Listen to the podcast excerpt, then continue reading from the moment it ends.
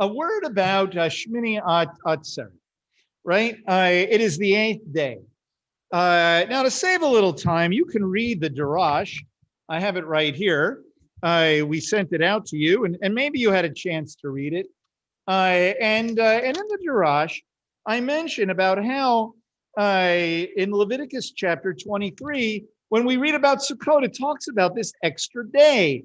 It doesn't say much about it other than that it's a day of rest, a day of bringing offerings. And in and in Numbers chapter 29, we read about a lot of different offerings that are brought uh, on that uh, on that day.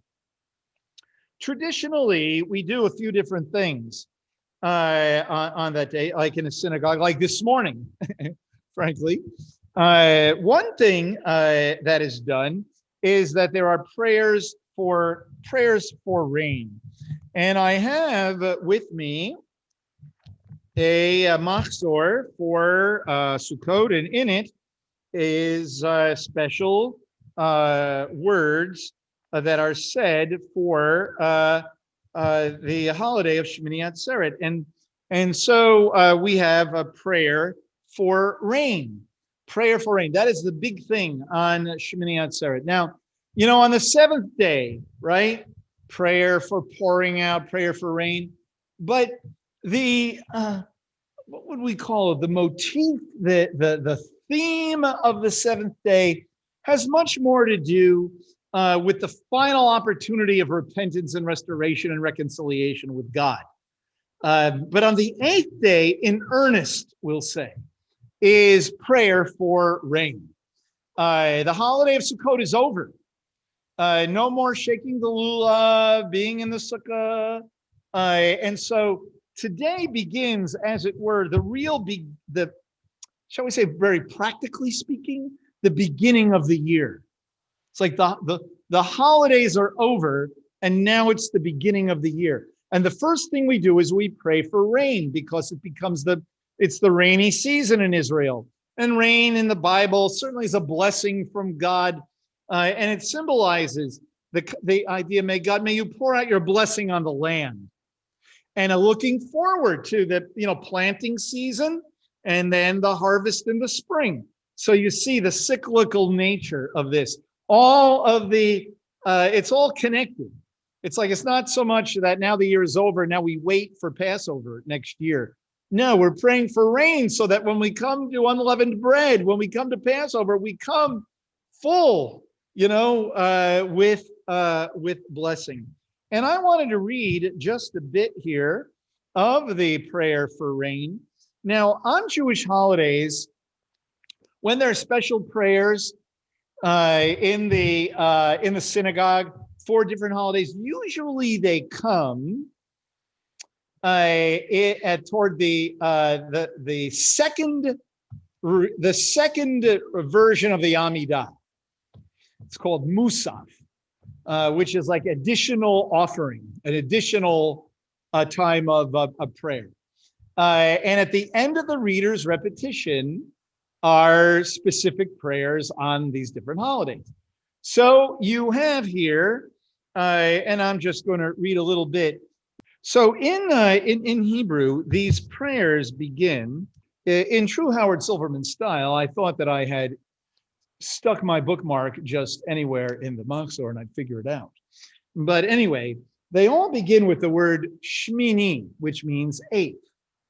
And each one has a refrain, a refrain, Biyom Hashmini, on the eighth day.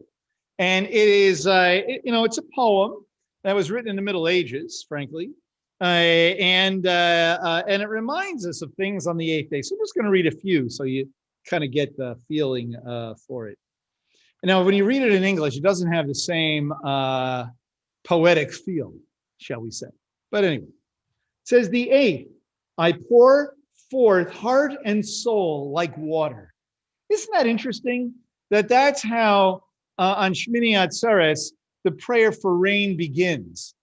The eighth, I pour forth heart and soul like water before him who rides in his grandeur upon the heavens on the eighth day. Right? The eighth, the day of the Mishkan or tabernacle's inauguration, so that Aaron could minister and his offspring may serve in the priesthood. On the eighth day, on the eighth day, the decree of the amount of rain, whether abundant or scarce, will be recorded. The eighth day, the sign of the covenant, Brit Milah, circumcision, to save the remnant from wrath on the eighth day. Uh, then it says, the eighth, the festival prepared for the faithful nation, set a portion uh, for the seven days of Sukkot, and that eighth and and more on the eighth day. But then I'm just going to jump down. There's a lot here. I'm just going to jump uh, down all the way, about halfway. It says, the eighth is prepared for the time to come, right? Uh, for the Olam Haba, to rejoice on it with his intimate people. The eighth is called the Atzeret, a day of assembly for the nation, guarded like the pupil of the eye. Uh, and then uh, it, it continues, and it's uh, all very interesting. Uh, the very end of it says, The eighth, those who foster the praise of your oneness. Please, uh, they come to bow to your abundant kindness. Hurry, help them from your holy place.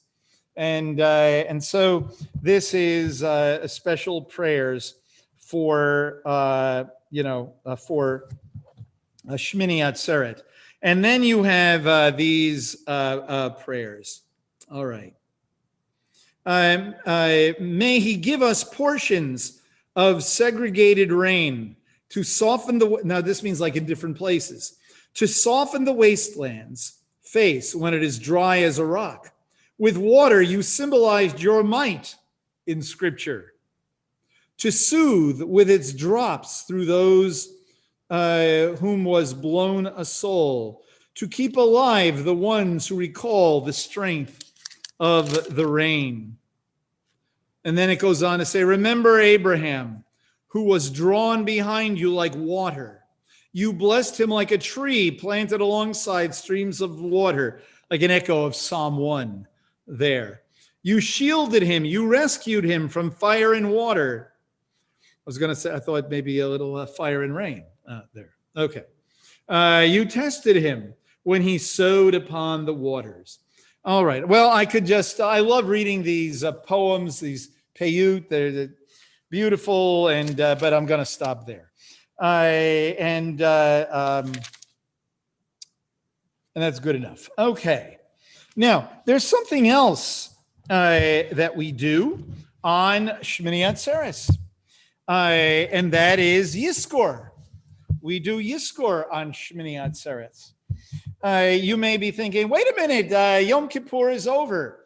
But on the eighth day of uh, Sukkot, uh, which isn't really the eighth day of Sukkot anymore, it's really a separate holiday, Shmini Atzeret. Uh, and then on the last day of Passover and on the second day of Shavuot, uh, we uh, remember our loved ones, right?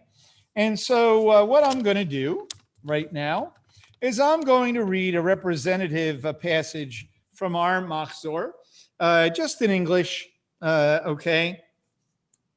Uh, and uh, I'll use the one, the one that says for a man, and you can just, you know, substitute woman in there as well. All right. And so think right now of a loved one of yours, okay, or your loved ones. Some of you, uh, I know Ken uh, Willens uh, lit a yahrzeit candle, uh, you know, for 24 hours, and maybe others as well, uh, remembering his mother and his father, right? And that's what we do. Uh, we remember we remember them for good.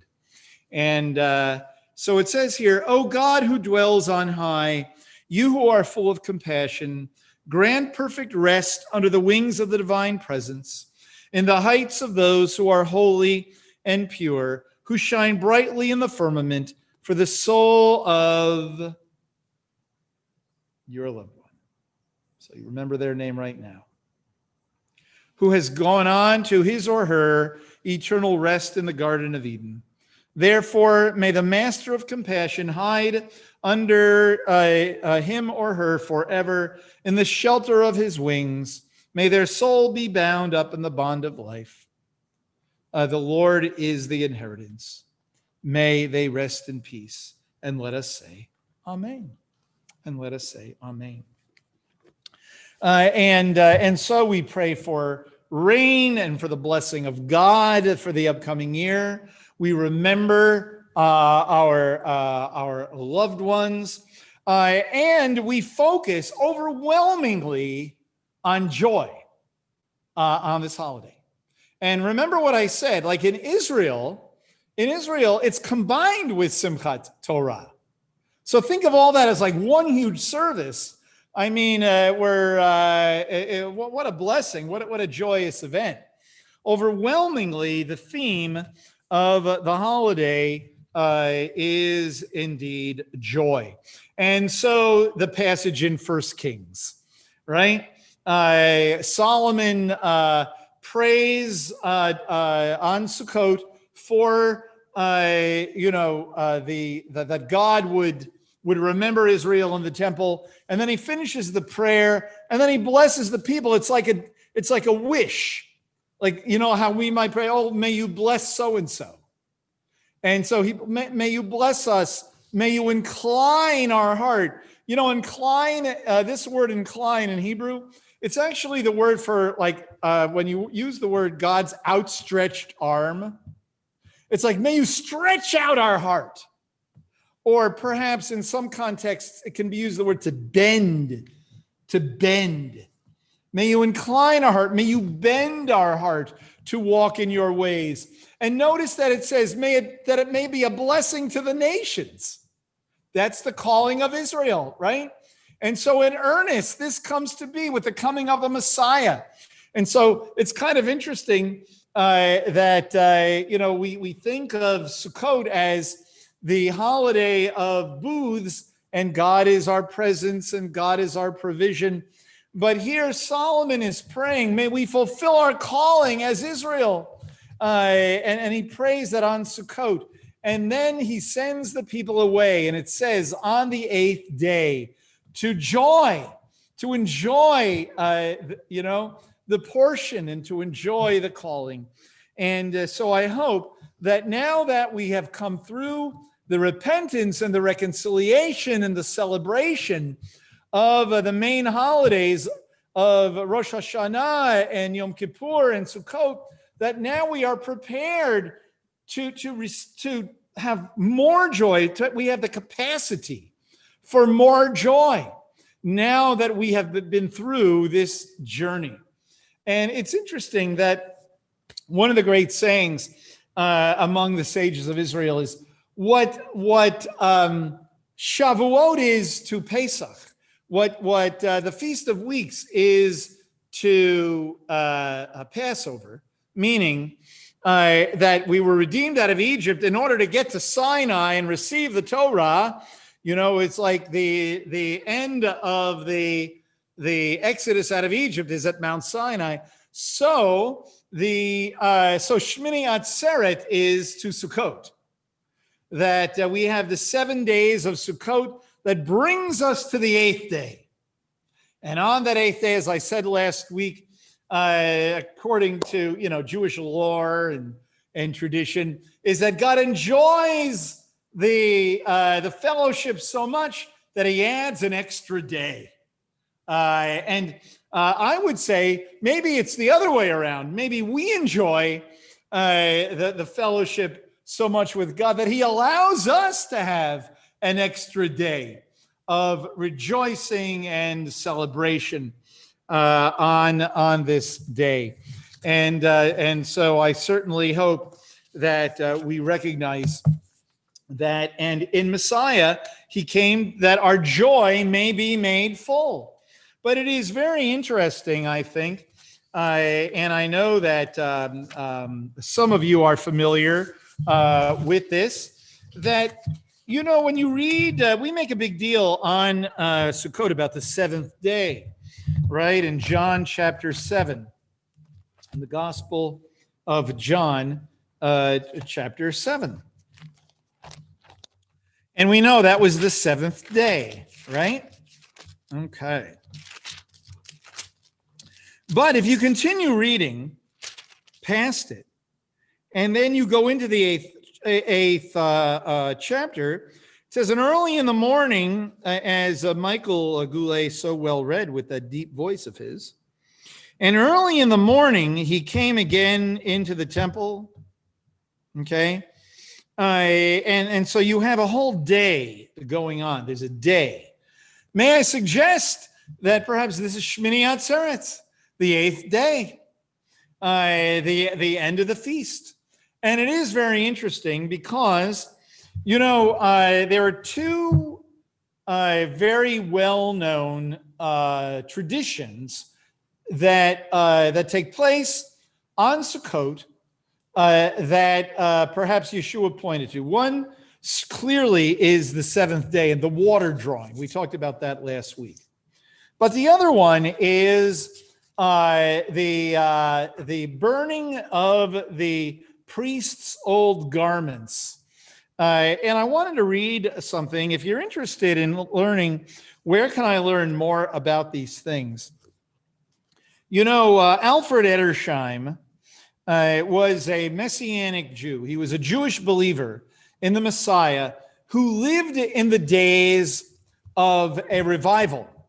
There was, a, you know, there was a revival in the late 1800s, uh, from about oh, I don't know, 1860 for the next 20 years, maybe 25 years, where many Jewish people came to faith in uh, in Europe in, in Europe. That's another story for another day, right?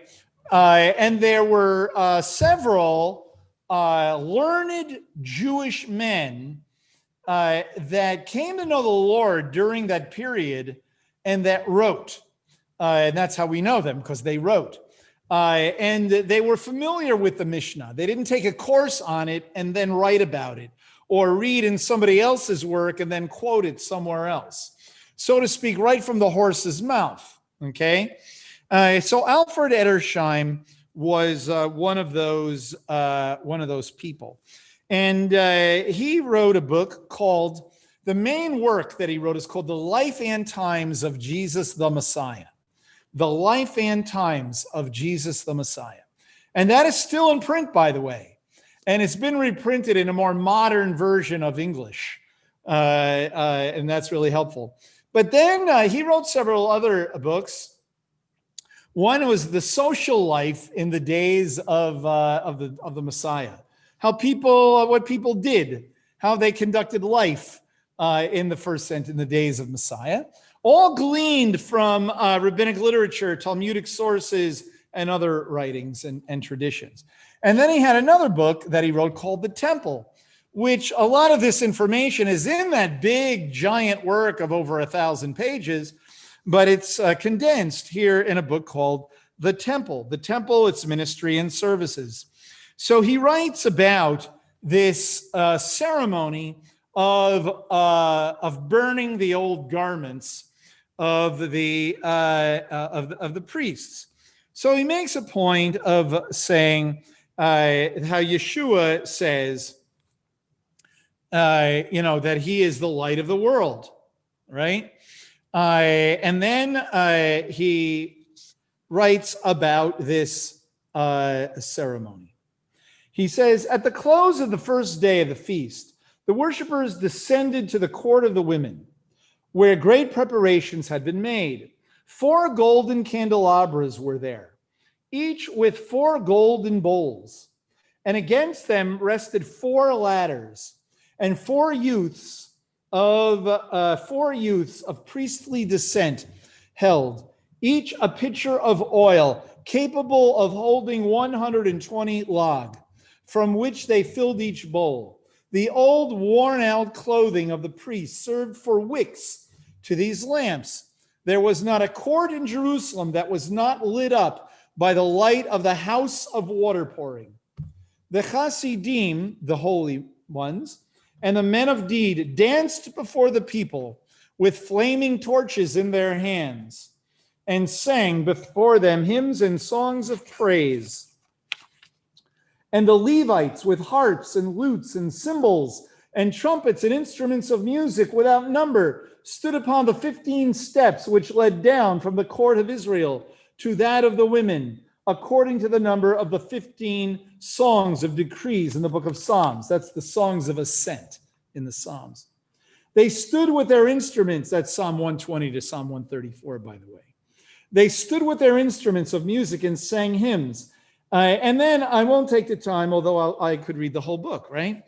Uh, that it talks about how uh, they would go down the steps a little bit, then they'd stop and they would sing, and then they would go down some more steps, and then they would sing. The picture you get is of the, the temple lit up, all of Jerusalem, you could see it, great singing and rejoicing. And may I suggest that it was in this context that we read in the eighth chapter of the Gospel of John uh, that uh, Yeshua says here in verse 12 Yeshua spoke to them, saying, I am the light of the world. He who follows me shall not walk in darkness, but shall have the light of life. This is uh, very important words of, of Yeshua. And part of, I think, as Messiah followers, we can celebrate Sukkot and Shmini Atzeret and remember how Yeshua is the light uh, of the world. And light is, uh, is used, was used certainly in the ancient world to speak of, of deities and varieties of ways. But clearly in the Bible, light is equated with knowing God, clarity about God, um, uh, the, the blessing of God, the protection of God, uh, you know, you, you name it. And, and of course, um, you know, there are many passages uh, in the Torah and the prophets, indeed, uh, that uh, talk about, uh, you know, that talk about uh, light. Okay. it says, for example, you know, in Isaiah chapter 9, it says in verse 2 the people who walk in darkness will see a great light. That is referring to the nations uh, in the coming of the Messiah. In Isaiah, uh, in the same book, in chapter 49, uh, I know that many of you uh, are uh, familiar uh, with this. Uh, it is too small a thing that you should be my servant to raise up the tribes of Jacob and to restore the preserved ones of Israel. I will also make you a light of the nations, so that my deliverance, my salvation, may reach uh, to the ends of the earth. And doesn't that make us think of, uh, of the Gospel of uh, Luke? right? In uh, chapter 2, in verse uh, 32, where we read that Yeshua would be a light of revelation to the Gentiles and the glory of, uh, of Israel. But not only light in relationship to bringing the message of God to the nations, but as we have been reading day in and day out uh, on Shabbat mornings here uh, for six weeks or so, the Lord is my light and my salvation. Whom shall I fear? Whom shall I fear? Now, the light uh, also refers, of course, to the light that led our people in the wilderness. Uh, in Exodus chapter uh, 13, the Lord was going before them in a pillar of cloud by day to lead them on the way, and a pillar of fire by night much like the priest's clothing burning, you know, uh, in the environs of the of the temple to give them a light that they, they might travel by day and by night. Uh, that's in Exodus chapter uh, 13. And so uh, clearly, uh, you know, Yeshua is the light of life. Uh, and uh, certainly, you know, in the beginning of the the uh, uh, Gospel of John, we read, he came about about John and Yeshua. it says in verse six of John one there came a man sent from God whose name was John or Yochanan. He came for a witness that he might bear witness of the light, that all might believe through him. He was not the light, but came that he might bear witness of the light. There was the true light, which coming into the world enlightens uh, every man. He was in the world, and the world was made through him, and the world did not uh, know him. But Yeshua is indeed the light. He is the light uh, of life. Uh, and when you go on and you continue to read, as Michael did, all the way through verse 30, clearly Yeshua, by identifying himself as the light, people knew that God is light. God is light. And by him saying in John 7, out of me, if you believe in me, rivers of living, you'll, you'll never thirst again. And rivers, livers, rivers of living water will, will flow through me. And then when he says, I am the light of the world, clearly he is making statements of his identity uh, with God, his identity uh, with uh, the, uh, the Father. You know, it's in the context here.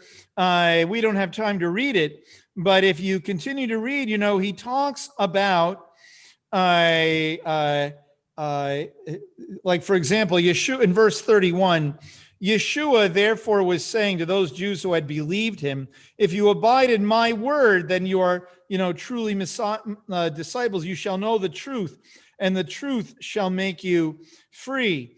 Uh, and uh, if you uh, continue on, it all the way down to verse 58, Yeshua said to them, Truly, truly, I say to you, before Abraham was, I am. And may I suggest that the primary passage, the primary passage that he is speaking about that there is contrary to what you may think is actually in Isaiah uh, chapter 43. When you read in verse 10, you are my witnesses, declares the Lord, and my servant whom I have chosen, in order that you may know and believe me and understand that I am or I am he. Before me there was no God formed, and there will be none after me. I, even I, am the Lord, and there is no Savior besides me. It is I who have declared and saved and proclaimed, and there was no strange God among you. So you are my witnesses, declares the Lord, and I am God. Even from eternity, I am, or I am He, and there is none who can deliver out of my hand. I act, and who can reverse it? Uh, may I suggest, as uh, people were very familiar with the messianic passages of Isaiah, uh, that this is what he was saying. By the way, something else very quickly about this. In John 7 and John 8, when Yeshua makes these statements, one of the things you notice is that there's great confusion afterwards. Like, what is he saying? Is, is this blasphemy? Is he the prophet? Is he the Messiah? Who is he? And isn't it interesting that some things, the more things change, the more they remain the same? That even to this day, there is confusion uh, when we read those words. What is he saying? What does it mean? But clearly, Yeshua is identifying himself with, uh, with God. And um, we are the people who uh, receive the light. We are the people who receive the living water. Uh, and so we have much, much to indeed be thankful for on Shmini Atzeres as uh, messianic believers coming through repentance, reconciliation, and uh, uh, celebration, right? Well, I uh, very quickly, you know, it says in the book of Ephesians, in the fifth chapter, you were formerly darkness, but now you are light in the Lord. Walk as children of light. So Yeshua came to bring us not only to be our light, to give us eternal life, the light of life, but also uh, to uh, give us the way of life, to make the Torah realized within us. As we read in John chapter 1, uh, we're called to walk in the light, right? Uh, and so, what uh, what do we read elsewhere? Uh, we read in Matthew chapter five. Let your light shine before men in such a way that you that they may see your good works and glorify your Father who is in heaven. And that's followed up by him reminding us that he did not come to abolish the Torah. That's the next verse, by the way. Uh, and uh, and so, uh, you know, we have the light of life. You know what it means for us? It means we know who we are. We know where we come from. We know why we're here, and we know where we're going. You know, it means uh, that uh, uh, we are filled up and satiated with light and with water. And isn't it very interesting that in these chapters of John, uh, we read, and I shared this yesterday afternoon at uh, Steve's mom's uh, memorial service uh, a little bit, that uh, Yeshua identifies himself as water, right? And providing living water, right? Mayim Chaim. That's what he says to the Samaritan woman in the fourth chapter of, of John. And she's confused, uh, you know? And it's very interesting. He says, uh, you know, if you knew who was standing before you, you would ask for my water. And she says, what, what are you talking about? You don't even have anything to draw water with. Uh, how, how are you going to do that? So he says, I give you living water. And you know what? If you drink my water, you'll never thirst again. And you know what her response is? It's one of the best responses in the Bible. Sir, give me some of that water. That's what she says, right? Because she realized, I want that living water. Uh, and uh, and that is the satisfaction that we have, the robust life of total shalom, right? Uh, I don't have time to go through the litany of the semantic range, but the wholeness that God gives us to be satiated, to be full, like having a full meal, right? Uh, that's what it means to drink of Yeshua's water. And then, interestingly enough, in these chapters, he talks about food, right? Uh, he says to the apostles when they return and uh, with, with food, he says, I have food that you don't know about and they just went to get food and they're saying, What do you mean you have food we don't know about? What are you talking about? Right? Confusion. But by his light, he enlightens them, just like he enlightened the Samaritan woman. He enlightened his, his disciples and he enlightens us. He's the bread of life. He is indeed the sustenance. We all need bread and water, right? We need bread and water to live. We need food and we need drink uh, to live on but we have to keep eating and drinking. We have to keep eating and drinking. Yeshua gives us a way of life that is full and satisfying. And on Shmini Atzeret and Simchas Torah, these days are designed for us to fill up to complete capacity that joy, that joy that comes via the journey of repentance and reconciliation and celebration uh, on Sukkot. And so I hope indeed that that is uh, that is how we can celebrate uh, these days. And I hope that we can live that way and, and we can demonstrate it uh, uh, to others. So, no matter where we're at today, no matter what we may be happy about, sad about, worried about, whatever it may be, may we focus on this that Yeshua is the light of the world. He is the light of life who not only enlightens us so we can know him, but that we can really embrace him and we can be immersed in him via the Ruach HaKodesh and be filled up with that living water and filled up with bread. And you know what it's like after you eat a satisfying meal? It feels good. It feels good. I'm full, you know? Uh, and, and, and what happens when we don't have it, right? We become, as it were, we're tired and hungry. We become hangry, right? And that is not a good place to be. But in Yeshua, he gives us rest. He fills us up with drink. He fills us up with bread. Uh, and we are satisfied in him.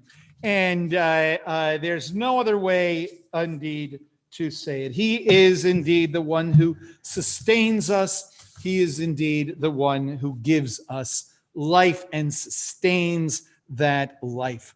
And that is our challenge right now as we now as we begin the year and we're praying for rain may every day we ask ourselves is this indeed a day uh, of rejoicing and remember finally the words of uh, of uh, paul uh, in uh, philippians uh, chapter 4 of course i would turn to psalm 118 but it's too far away in my bible right but in but I'm nearby Philippians. So when when Paul was in jail, okay, I and he's writing to the believers at Philippi.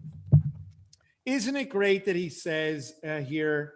He talks about his uh, his struggle, isn't it? In verse three, he talks about his struggle for the gospel and about uh, Euodia and Syntyche, uh, who uh, you know, who are uh, they're they're kind of upset. And he says, "May you know, may these two women live in the harmony of the Lord. Indeed, true comrade, I ask you also to help these women who have shared my struggle. You know, his struggle for the cause of the gospel." And then he says, "Rejoice in the Lord." Always, again, I say rejoice. See, it's okay to repeat yourself. Uh, Paul does it all the time. All right. Rejoice in the Lord always. Again, I say rejoice. The Lord is near. Don't be worried. Don't be anxious, but everything by prayer and petition or supplication with thanksgiving. Let your requests be made known to God. And the shalom of God, which is incomprehensible, will guard your hearts and your mind in Messiah Yeshua. Dwell and think on the things that are right and the things that are good and are pure and lovely and are excellent, right? Uh, and then he says, you know, I have learned I can live with humble means, I can live with prosperity, I can go hungry, I can suffer need. You know, why? Uh, because uh, he has contentment in the Lord. When he says, I can do all things through him who strengthens me, meaning he to live as Messiah, and to die as gain, and he's filled up. And so he's overwhelmed by all that God is in his life. You know, do you ever notice that uh, I was just reading something with someone in First Timothy, and Paul has a habit of going on these tangents of giving praise and thanksgiving and glory to God. I would suggest that he's just like overwhelmed. You know, when he's he's like making a point, and then he talks about the grace of God. And then the grace of God makes him think of the mercy of God. The mercy of God makes him think of the power of God. And the power of God makes him think of how, how he was a terrible sinner, but, but look what God did in his life. He's just overwhelmed. He's so full up with who God is. May that be you and me. And as we begin, now we're back at, we're kind of, uh, you know, tonight is Simchas Torah. We finish Deuteronomy and we begin Genesis again. And next week, it's back to our regular services. You know, the holidays are over. May we be able to ride this horse, you know, and really be able to rejoice in the Lord, remembering these things. Well, let's pray. Lord uh, God, uh, I just uh, uh am burdened for us uh, as a congregation, as a community, that we would not be wringing our hands and overwhelmed by current events, by, uh, you know, here in the US, by our election, or by COVID, or by uh, the technology and how we're doing services now. I pray that we would be overwhelmed by you and that all of this sort of is put in its place, but that we'd be overwhelmed by you and that we would not just give lip service to the joy of the Lord, but that we might really mean it. And today, on this eighth joyful day of celebration, and then tonight, that you would do a real work inside of us, Lord, and that we would really be enjoying that living water and eating that food and not striving and striving and striving in our own strength and always being hungry and always being thirsty. May we be filled indeed.